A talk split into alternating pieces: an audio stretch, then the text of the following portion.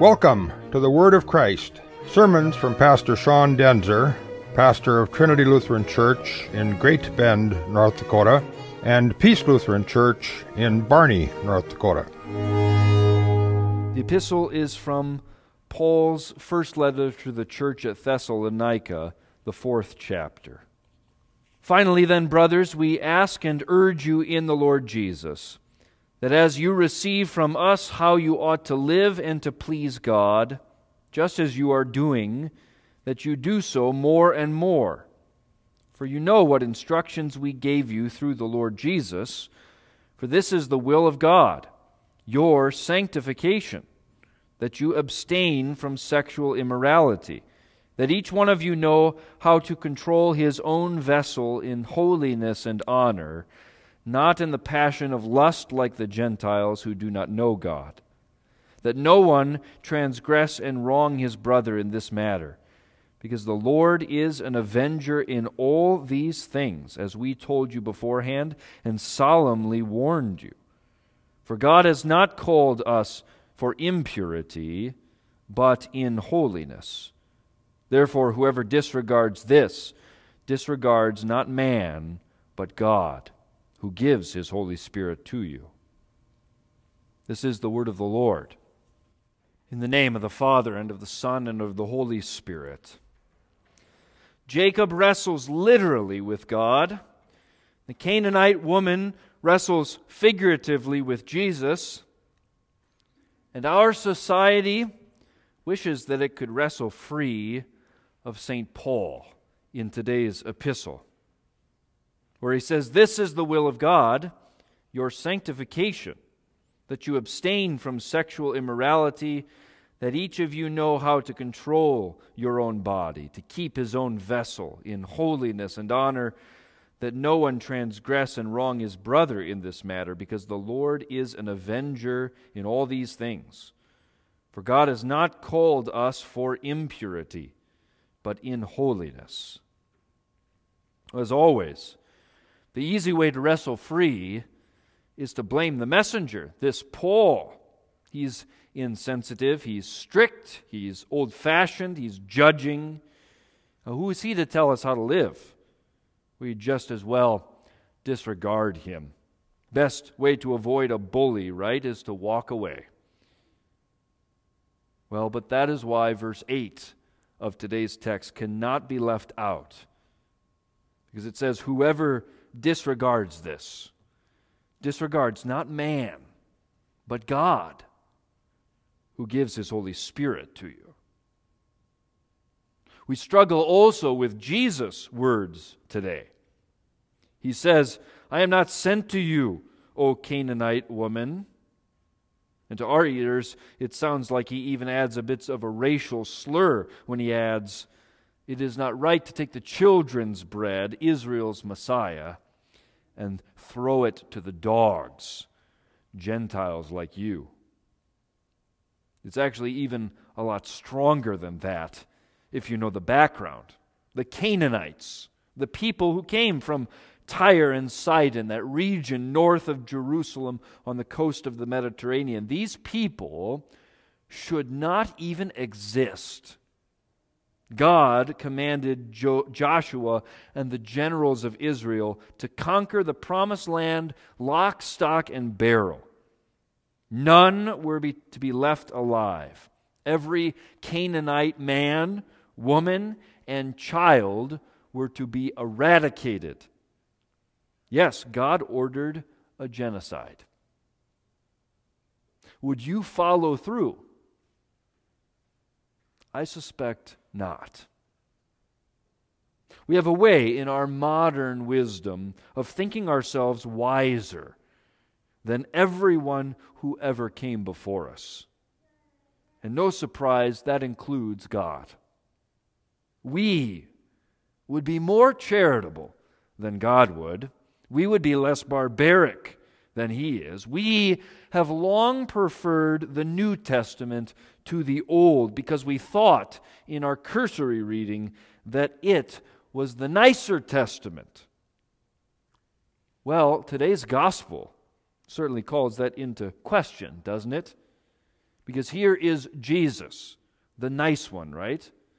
Telling this woman no. And it's the 12 disciples behind him who utter our opinion, don't they?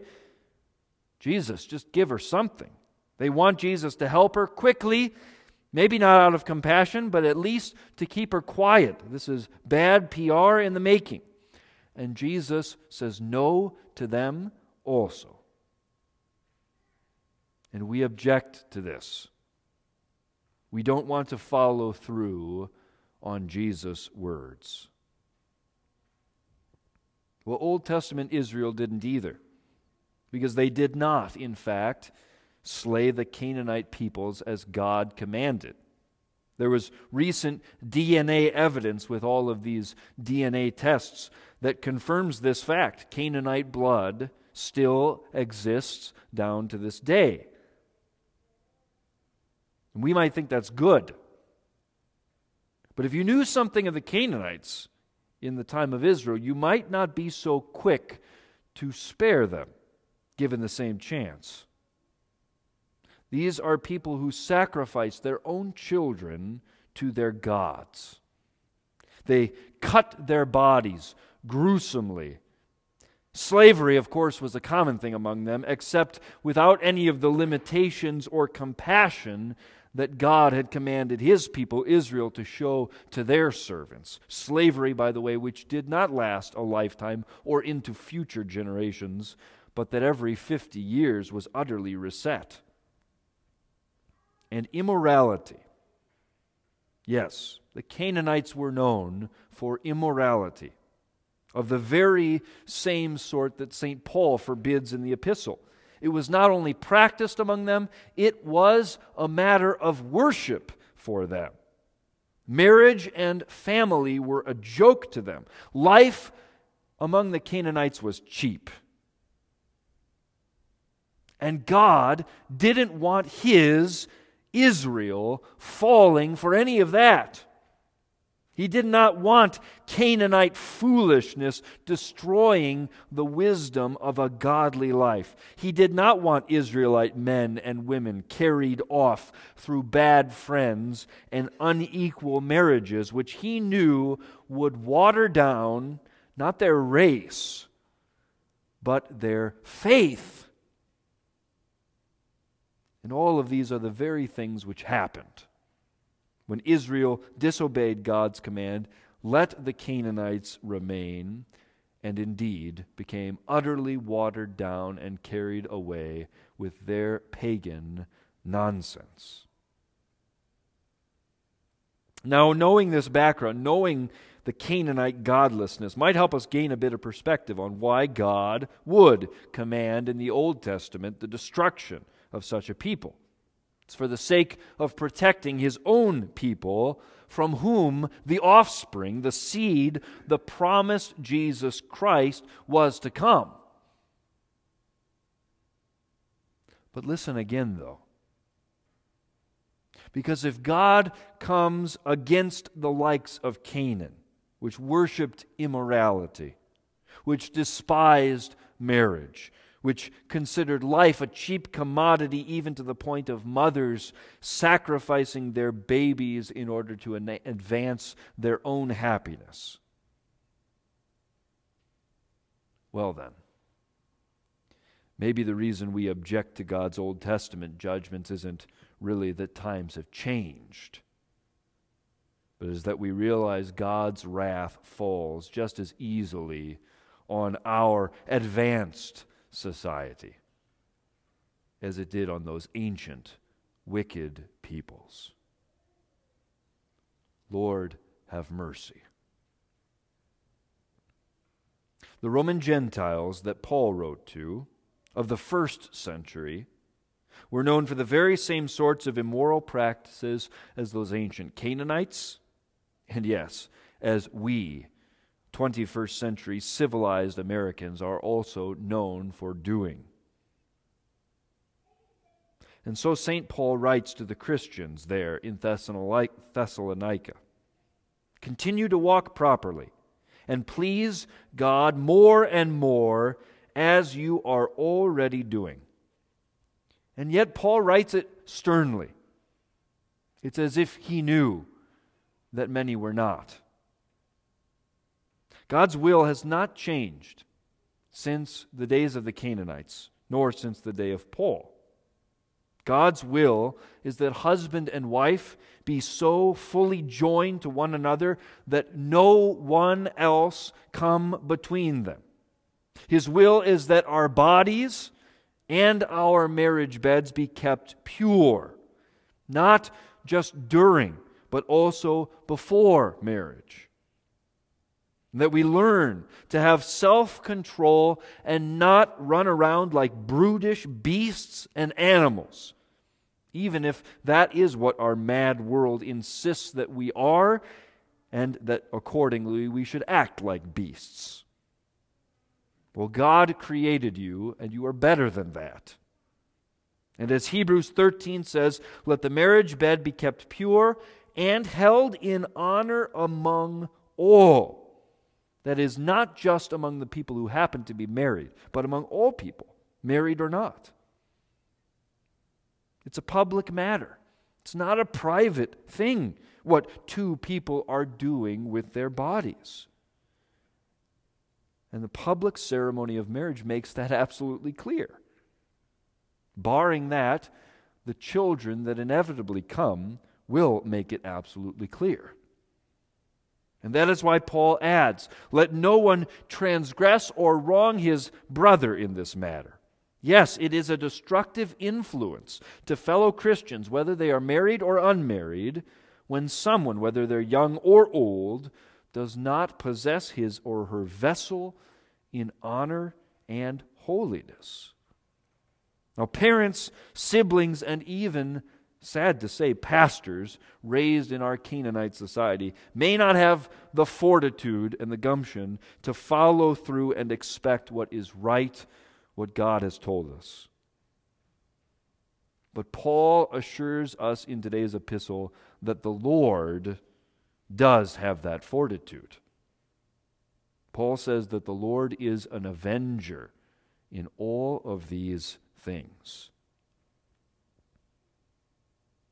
Now, those who disregard this solemn warning are not being noble.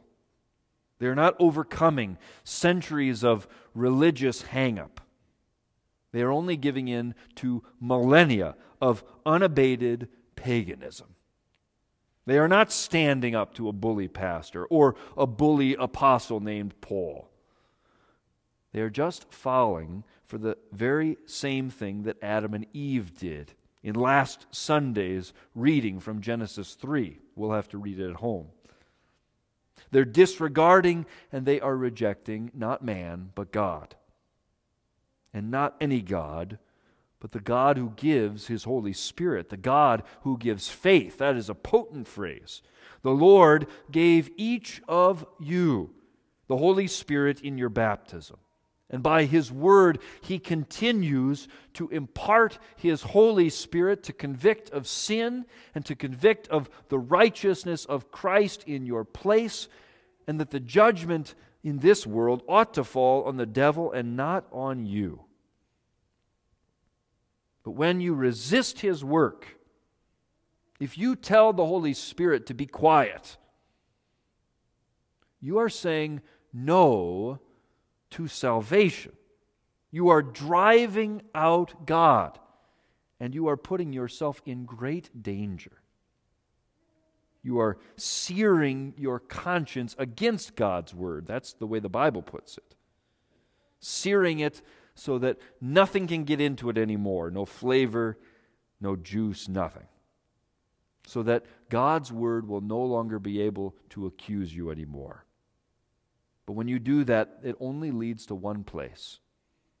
It leads to searing your heart just as much against the forgiveness of those sins that you are refusing to give up. Repent and believe the gospel. Repentance and faith wrestle. That's what today's readings are all about. Repentance and faith wrestles against our own sinful nature. And in doing so, it wrestles also with God.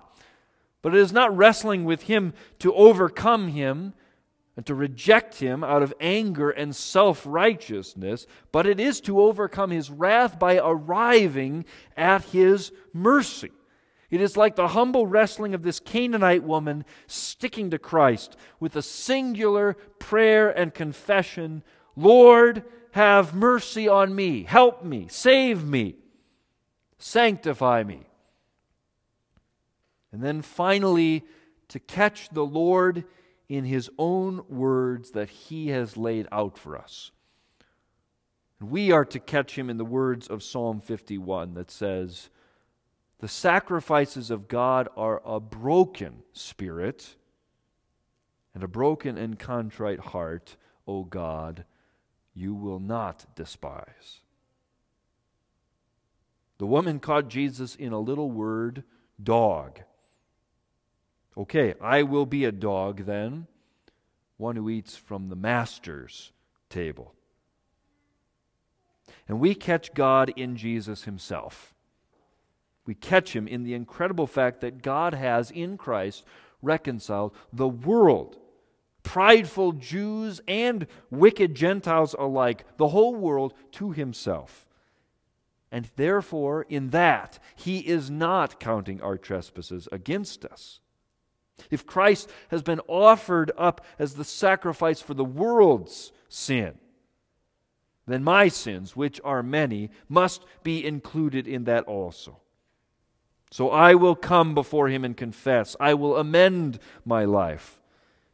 And I will live from the confidence of his own promise that our sins are forgiven and that I am declared right in his own righteousness. This is what you and every Christian must wrestle to find, not to wrestle away from God's word, but to wrestle his wrath until we come to his mercy in Jesus Christ alone. And thus, when St. Paul again reminds us with such a solemn warning that we must not disregard God's commandments as if they were man's opinions, Paul asks and urges us in the Lord Jesus as brothers. Brothers called by God in holiness. He addresses you and me not as enemies but as those who are baptized in the name of Father, Son, and Spirit. And he reminds us of what baptism indicates that the old Adam in us, by daily contrition and repentance, be drowned and die, and that the new man daily emerge and arise to live before God in righteousness and purity. And this is what the Holy Spirit does in each of us. He sanctifies us. He puts us to death in repentance, and He raises us alive in faith continuously. There's a constant struggle against our flesh, subduing our sinful desires, drowning our old nature that doesn't want to have anything to do with God's Word. And that is not going to happen apart from the Holy Spirit's work. And it can't be successful at all except by faith that receives God's promises, His Word. I have been crucified with Christ. That is the implication of baptism that unites us to His death. Therefore, it is no longer I who live, but it is Christ who lives in me, the new man, raised from death. The life I now live in the flesh, I live by faith in the Son of God, who loved me and gave himself up for me. Race, pedigree, niceness, and pride will get you nothing. You will gain nothing through your own advanced way. But hear what all of our readings today tell us that those who come with nothing nevertheless trusting in this Jesus, they gain everything from him. Nothing but Christ is everything. For he is the one who was destroyed in the place of the Canaanite woman and even you. That what was unholy might nevertheless be sanctified by his blood. In the name of the Father, and of the Son, and of the Holy Spirit.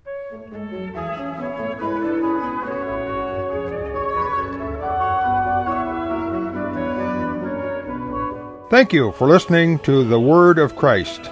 You can find more sermons at verbachristi.blogspot.com. And if you have need to contact Pastor Daenzer, you can email him at pastor at daenzer.org. That's P A S T O R at D A E N Z E R dot O R G. Let the word of Christ dwell richly in you. Amen.